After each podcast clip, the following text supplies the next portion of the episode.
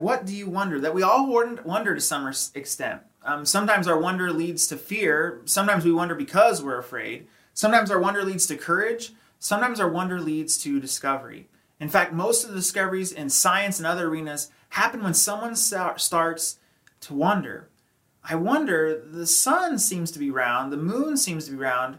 I wonder if the earth is round as well.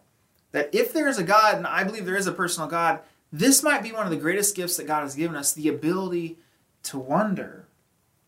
But as we said as we started this series, we all actually wonder through a very specific frame of reference that we're sort of illustrating here with this window. And part of the reason that we wonder, though, is because our frame of reference doesn't provide us with all the answers. Our frame of reference is limited. And we're limited in our ability to see the world the way the world actually is, the way the world really is, because our frame of reference is limited. And so consequently, um, theists wonder like, why in the world do bad things happen to good people? We wonder as theists, but we wonder through a very theistic a frame of reference. That's the way that we see the world. And then for those of you who aren't theists, maybe you're agnostics or atheists, you sort of wonder why us theists are so naive, right? But you also wonder how natural selection can somehow provide stardust and energy with the ability to wonder, which is what we are to some people, right? We all wonder, but we all wonder through a specific frame of reference, the way that we see the world. And Christians have believed from the very beginning that God showed up on our side of the frame to be a point of reference. And that's through the birth of Jesus. That's really why we celebrate Christmas. That really Jesus came to stand inside on our side of the frame as a reference so that we could know with certainty what God is like. And last week we looked at something that a first century writer had to say about this. Um, we're not exactly sure who the writer actually is. So the book is called, or the letter is called Hebrews, because that's who it was written to. That's who the audience was.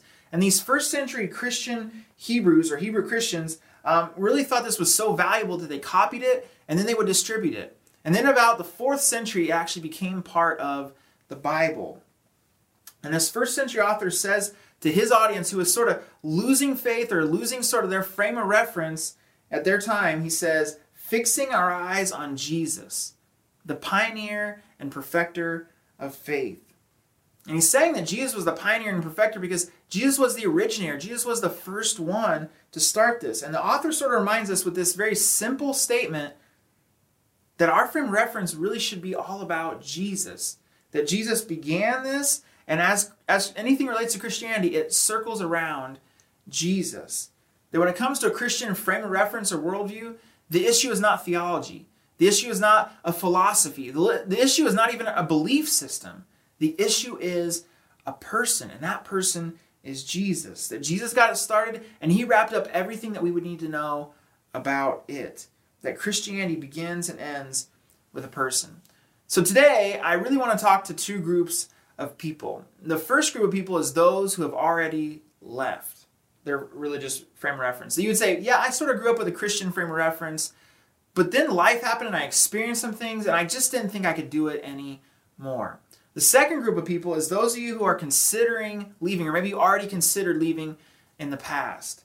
That there are those of you who uh, maybe considered yourself a Christian, you sort of went to church or you went to camp, you, you got the t shirt, you prayed the prayer, but now, sort of, life seems to be taking you in a way that you're considering leaving your experience or leaving your religious frame of reference because you've experienced things in your life that just don't line up with the faith that you were handed as a child or the faith that you adopted as a teenager or you adopted as an adult. And I'm really kind of intrigued by these deconversion stories. That's what that really is. That deconversion meaning someone who grew up with a frame of reference that was Christian, but then later on in life left it or abandoned it. And generally, this happens like during college or right after college or in the early young adult years of life. And the interesting thing is that these stories rarely have anything to do with Jesus, but these stories always have something to do with these windows, these window panes, these frame of reference to which they interpret, view, and look at life. Because usually their experience doesn't line up with the version of faith that they were raised with. And this is true for so many people. Maybe this is true for you. That what you were taught to believe doesn't line up with your experience, or doesn't line up with what you've seen in the world. And consequently, maybe you find yourself leaning towards the door to step outside of a religious frame of reference. Because every religion, every version of religion works as a child, right? Every version of religion works as a child. But then life happens. And maybe for you, the seeds were sown as a child for you to eventually leave. Maybe you grew up and your parents couldn't agree on religion, and so you're just like, well, that makes it so much easier for me to sort of just leave religion and walk away or to question it. Maybe for some of you, you grew up in an extraordinary home and it was just so great, but but eventually, once you left that perfect home bubble environment that you were in, you started to realize that things weren't as good as you thought they were maybe for everybody else, or maybe weren't as good as you thought to start with. And then there's this uh, high school, college, trade school, grad school, med school, law school, that our education becomes a frame of reference or a filter through which we see the world. We really shouldn't deny that. We really can't deny that. And then there's this this is our religious experience. Uh, whether you grew up in a church, a synagogue, a mosque, maybe your religious experience was, was great, or maybe it was a little bit disruptive. Or maybe you grew up in a very legalistic religious experience where you had to, you felt like you had to do everything perfect or you couldn't stay in. Uh, maybe that worked for your brother and sister because they were sort of perfect, but it never seemed to work for you. And whether this is a part of your life still today or not, this frame of reference impacts the way that you see all religion and all responses to religion. And then there's this. Um, this is sort of me messing up, and this is sort of the example maybe for some of us. We've messed up. There's things in our life that we hope nobody finds out about. We have regrets. We sort of all do in many regards. And these seasons of life that we wish we could sort of go back and change. We wish we could sort of just erase them. But now they become a filter through which we see the world. They are for you and they are for me. And then maybe some of you, you, you got the worst news of your life that he or she doesn't want to stay married anymore, that your parents split up. You found out it was terminal. You were with that company, you thought you'd be with that company forever, and now you find yourself sort of packing up your desk. And you aren't exactly sure what happened, but you are so angry this thing that you sort of just can't get past is sort of like a barrier in your life that sort of keeps you in and keeps other people out. It's that insecurity or that fear that you sort of just live with and you know it impacts everything in your life. It's that it's that thing that that sort of keeps you from going, it keeps you from showing up, it keeps you from speaking up, it keeps you from living life. And then if we needed a little name to that thing, uh, we're all sort of realizing that this is a filter through which we're seeing life right now. We're all in this filter of COVID. This is impacting the way that we see the world for all of us. But I think for many of us, we want to sort of think that um, we are bigger than all of this, that we've sort of moved past this or we're able to see through this, and this isn't really going to impact the way that we see the world. When it comes to the way that we view God, our relationships, love, our kids, our money, that to think that somehow our frame of reference doesn't really impact how we see the world, that we've sort of grown past this. But that's not true for you, and it's not true for me. That our frame of reference is marked, shaded, and jaded by the experiences that we directly participated in and the things that we had no control over. And the proof is this often we can see how our frame, or often we cannot see how our frame of reference impacts us. But often we can see very clearly how others' frame of reference impacts them. That, that time when you heard your mom and dad's entire story, maybe after they passed away, and you realized, oh, that's why they are the way that they are. And you sort of see that that's the way, that's what impacted their life. When you got all the information about your parents' divorce, and you're like, oh, now I understand. That when we get a glimpse of other people's frame of reference, we can see and their, their life sort of starts to make sense to us because we know that their experience and their reactions, their responses to life were just a reflection of the way that they were seeing the world.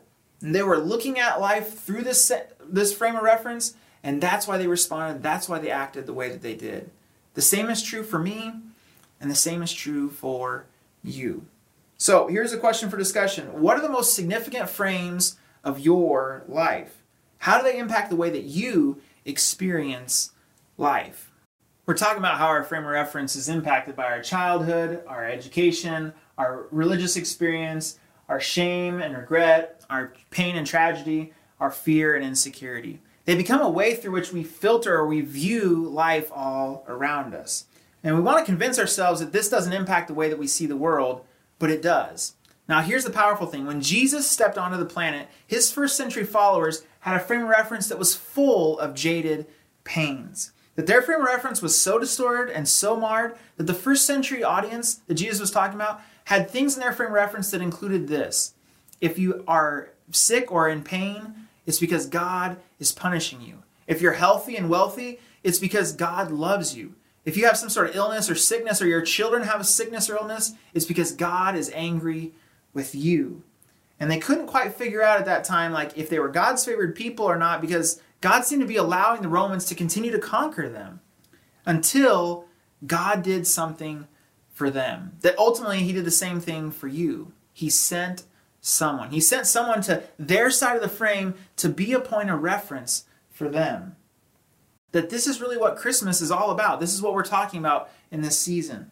And towards the end of Jesus' life, he sort of told his guys, like, I want to go celebrate Passover. I want to celebrate this festival in Jerusalem. So eventually they sort of got there um, and they celebrated this. But then a few hours after Passover, Jesus would be arrested, tried, and crucified. So during this meal, though, all his guys, or his closest followers, are sort of gathered around. They're celebrating this meal. They're talking. They're having this conversation. And John records for us this conversation. But then Jesus gives his followers the worst news possible. He says, I'm leaving. To which the followers thought like he was leaving and they were supposed to stay. And like that was bad news for them because if they were supposed to stay and Jesus was going to go, then the only reason they weren't arrested so far was because they were with Jesus. And the crowds followed Jesus everywhere and they protected Jesus. So if they leave, they're now in trouble as well. We're going to be in John chapter 13 if you want to follow along the Bible app. click the More menu option, then select events, and you can find our notes and verses. The notes and verses will also be in the notes section of the chat and on the screen as well. John chapter 13, beginning in verse 36. Again, Jesus says, I'm leaving. And so Peter, the unofficial spokesperson, says this Lord, where are you going? That's kind of the obvious question to ask, right? And Jesus replied, You can't go with me now, but you will follow me later. But why can't I come now, Lord? Peter asked. I'm ready to die for you. Now, Peter might be thinking, like, if I stay here, like, it's not going to be good. I'm going to die anyhow because if Jesus leaves, the crowds aren't going to be here to protect Jesus, and so I'm eventually going to die. So if I'm eventually going to die, I might as well go and be with you and die for you, right? Peter might have also been thinking like, Jesus, you're going to go and declare yourself the Messiah, so I want to go with you and I want to be there for that because that's kind of the power moment. You know, I want to be there for that whole situation. But either way, Peter wants Jesus to know like, I'm here for you. I'm going to be there for you, and I'm even willing to die for you. And do you know what Peter was doing? Peter was doing what we do a lot of times. He was looking at life through his frame of reference, through his um, experience of what he was taught about the Messiah, through his frame of reference about what he experienced in life and the failures he had in life. He was looking at life through his own lens, his own frame of reference. And Jesus probably looks at Peter, and you know, maybe he's smiling. I don't think he's angry at this point, but he says this in verse 38. Jesus says, Die for me? I tell you the truth, Peter, before the rooster crows tomorrow morning, you will deny three times that you even know me. And this probably doesn't make any sense to Peter because, again, Peter's looking at life through his frame of reference. But then Jesus says this in verse uh, 1 of chapter 14 Don't let your hearts be troubled. And the disciples probably respond out loud, or maybe they just respond in their hearts, like, Don't be troubled. Like, you just told us the, like, the worst news possible. Like, of course we're going to be troubled. That's like terrible news. And this next statement from Jesus is when all the people in the room, they should have just left and just sort of uh, left Jesus alone he says this in the rest of verse 1 Don't let your hearts be troubled. Trust in God and trust also in me. To which they're probably thinking, like, telling us about God is one thing, telling us to trust in you is something completely different. Equating yourself to God is something completely, entirely different. Like, we want you to tell us about God because we want to understand. But then somehow saying that we can trust in you the same way that we can trust in God, that's just blasphemous, and we should probably leave. Continuing on verse 2 There is more than enough room in my Father's house. And they knew that when he meant father, when he said father, they knew he meant God. That's who they meant. So they were talking about God's house. And all the Jewish men and women would have understood God's house means the temple. They would have equated those two together. Continuing on verse 2 There is more than enough room in my Father's house. If this were not so, would I have told you that I am going to prepare a place for you? To which they think, like, what are you even talking about, Jesus? Like, we're not exactly sure what you're talking about. And then Jesus continues on, and he probably looks to Peter and says, Peter, pay attention to this. Here's your answer. When everything is ready, I will come and get you, so that you will always be with me where I am. And then it sort of starts to dawn on them, like, if you're going to go to your father's house, that probably means you're going to leave this world, which probably means death, and you're going to come and take us as well. Like, okay, Jesus, like, we don't want to come with you because that's not where we want to go, right? And then Jesus says, And you know the way to where I am going. No, we don't know where you're going, and we don't even know why you're going there. So Thomas sort of speaks up and says something. He says, No, we don't know, Lord. We have no idea where you're going, so how can we know the way? Like you keep talking as if we're smarter than we actually are. We're like, we're not theologians. We're not even following this conversation that we're having right now, Jesus. Like, we're not exactly sure what you're saying. And then Jesus makes this statement, this famous statement that's usually sort of just ripped out of this context today, or that most of us have read about. If you're not a Christian or you're not a Jesus follower, this statement that somebody maybe tried to explain to you or maybe they told to you might be part of the reason that you aren't a Jesus follower. And this next statement from Jesus, unfortunately, has been used by the church to exclude people. But if you look at what Jesus is trying to say in context, he's not trying to keep anybody out. Jesus is trying to sort of explain the fact that I've come to your side of the frame to be a point of reference because your Heavenly Father wants everyone in. Otherwise, why do you think I'm here at all? He continues on, verse 5 No, we don't know, Lord, Thomas said. We have no idea where you're going, so how can we know the way? And then Jesus knows everybody's looking through their own frame of reference, but he still says this. He says, Jesus told them, I am the way, the truth, and the life that Jesus tells us you don't have to figure out the way. You don't have to look out there for the way. I am the way. You don't have to look out there for the truth or figure out what is truth. I'm all the truth that you'll ever be able to comprehend. You don't have to look out there for eternal life or find out what life is all about, life beyond this life. I've come to offer you, give you an invitation for eternal life. That it doesn't take away all the wonder and mystery, but addresses the primary wonder, and it takes away some of the mystery. What is God like, and does God like me? He continues on, and Jesus told them, I am the way, the truth, and the life. No one can come to the Father except through me. That again, he sort of equates himself with God, and this isn't sort of like saying, like, ha ha ha, like you can't get to God because you have to line up in front of me, or unless you line up in front of me. No, Jesus is trying to explain that the invitation is wide open for every single person regardless of how they were raised, regardless of what they know or don't know, regardless of how they viewed God before this, regardless of their shame and pain, regardless of their tragedy that they've experienced, regardless of their fear and insecurity, that everyone is welcome and everyone gets in the same way.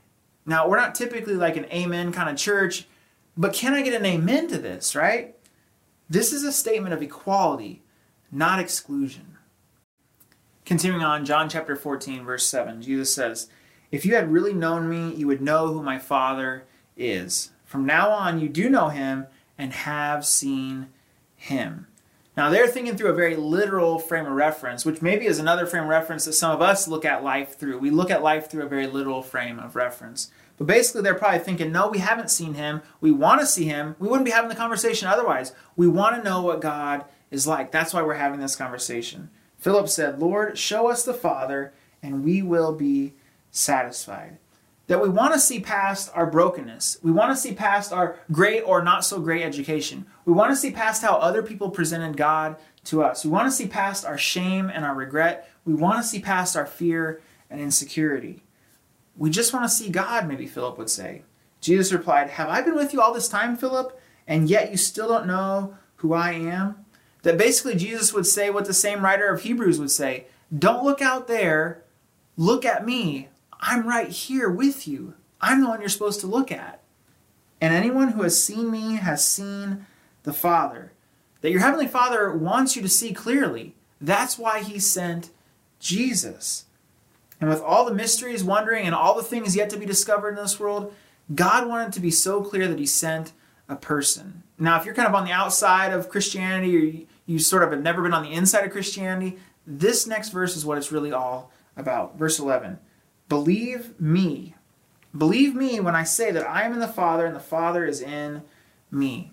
Believe me, and this is where clarity really starts that your frame of reference can help bring clarity to your life, but this is where eternal clarity begins. And then Jesus, because he's really so compassionate, he wants everyone to know him. He says this. He wants everybody to believe in him. He says this Believe me when I say that I am in the Father and the Father's in me. Or at least, he says, believe on the evidence of the works themselves. So, as we wrap up, here's two things that you should know. Virtually no scholars doubt that there was a historical Jesus. And virtually no, uh, virtually no scholars doubt that the Jesus' first century followers were the ones who sort of kicked off the church and got the church going in the weeks or months after Jesus' death and resurrection. So here's why this is so important, and here's the question that you have to wrestle with yourself. How did this group of scared, insecure men go on to later boldly proclaim that Jesus was the Son of God? How did that happen? Because they were afraid and insecure at one point, and then later they're bold and courageous at another. How did this, this confused group of men who kept asking Jesus the same questions over and over again? How did this group of men who were so afraid that they didn't want to be identified as a Jesus follower that they would lie to a middle school girl? How did this group who, saw Jesus die the most shameful death imaginable eventually turn around and a few weeks later boldly proclaim that Jesus was the Messiah that they had been waiting for? Because when they saw him alive, they fixed their eyes on Jesus and they never took them off him again. That that's the reason why. And they changed the world after that. That was sort of what led to the change. That it was the evidence of Jesus' resurrection that sort of pushed them or helped direct them. And they saw and believed that evidence, and that's what helped them to move forward. And Jesus' point is simply if you look past, stop short of, or take your eyes off of Jesus, you may miss God. And God wanted to be so clear that He sent a person. And Jesus says, I'm as close as you'll ever get to understanding God in this life, so focus your eyes on me, Jesus would say. He would say basically, don't abandon your faith because of the wrong frame of reference, which some of us, we might have the wrong frame of reference. and we think, like, well, God, like, how can bad things happen to good people and all that kind of stuff? If we were really focusing on Jesus, I think Jesus would say, um, hello, like, I'm the best person and the worst, terrible, most worst thing happened to me. Like, if you're really fixing your eyes on me, you might not worry about the wrong frame of reference. You might not see life through the wrong frame of reference. I can help direct you and guide you to the right frame of reference. So here's what I'd like you to do between now and Christmas. I want you to read the Gospel of Luke. And as you're reading the Gospel of Luke, I want you to try to tune out all of these different frames of reference that are going to try to get in the way or might get in the way. And I want you to stay focused on Jesus that you're reading about. Focus on the Jesus that you're reading about. Because really, we're all going to wonder. We're all going to wonder at some point. But in the days of Caesar Augustus, God sent Jesus to stand with us so we wouldn't have to wonder where we stood with God. That's one thing that we don't have to wonder about. Let me pray for us. Heavenly Father, thank you so much for sending Jesus. Thank you for this Christmas season when really everyone in the world has the invitation to uh, know about God and to know about Jesus. Because you would send someone to our side, that there's so many things that can be hard for us to understand about God because of our frame of reference and the way that we see the world. We don't always see the world accurately, or, or there's been things that have just been painful and, and troubling to us that have caused us to, to not want to look towards God or to look a different direction, or maybe to just miss God. So, God, right now, would you help those who are struggling, those who feel like they're on the outside, those who feel like they, they used to be a part, they used to walk with you, and they used to have a relationship with you, but now they're sort of unsure. God, would you help them to sort of look at their frames of reference and see if there's some frames they shouldn't look at? But maybe more importantly, would you help all of us to focus on you in this season? When it's so easy to focus on our fear, on our insecurity, on COVID, on our um, other so many other things, God. Would you help us to focus on you? And God, would you please um, help us in this season that is full of some great things, and it's going to be different this year. But God, for the presents and the lights and the cocoa and the, all the different things that Christmas brings, would you also help us to, to see you in those things? That we wouldn't get distracted by all the good things that are during this season, but God, that you would help us to stay focused on you. God, we're so grateful for the gift, the ultimate gift that you gave us of Jesus. It's in his name we pray. Amen.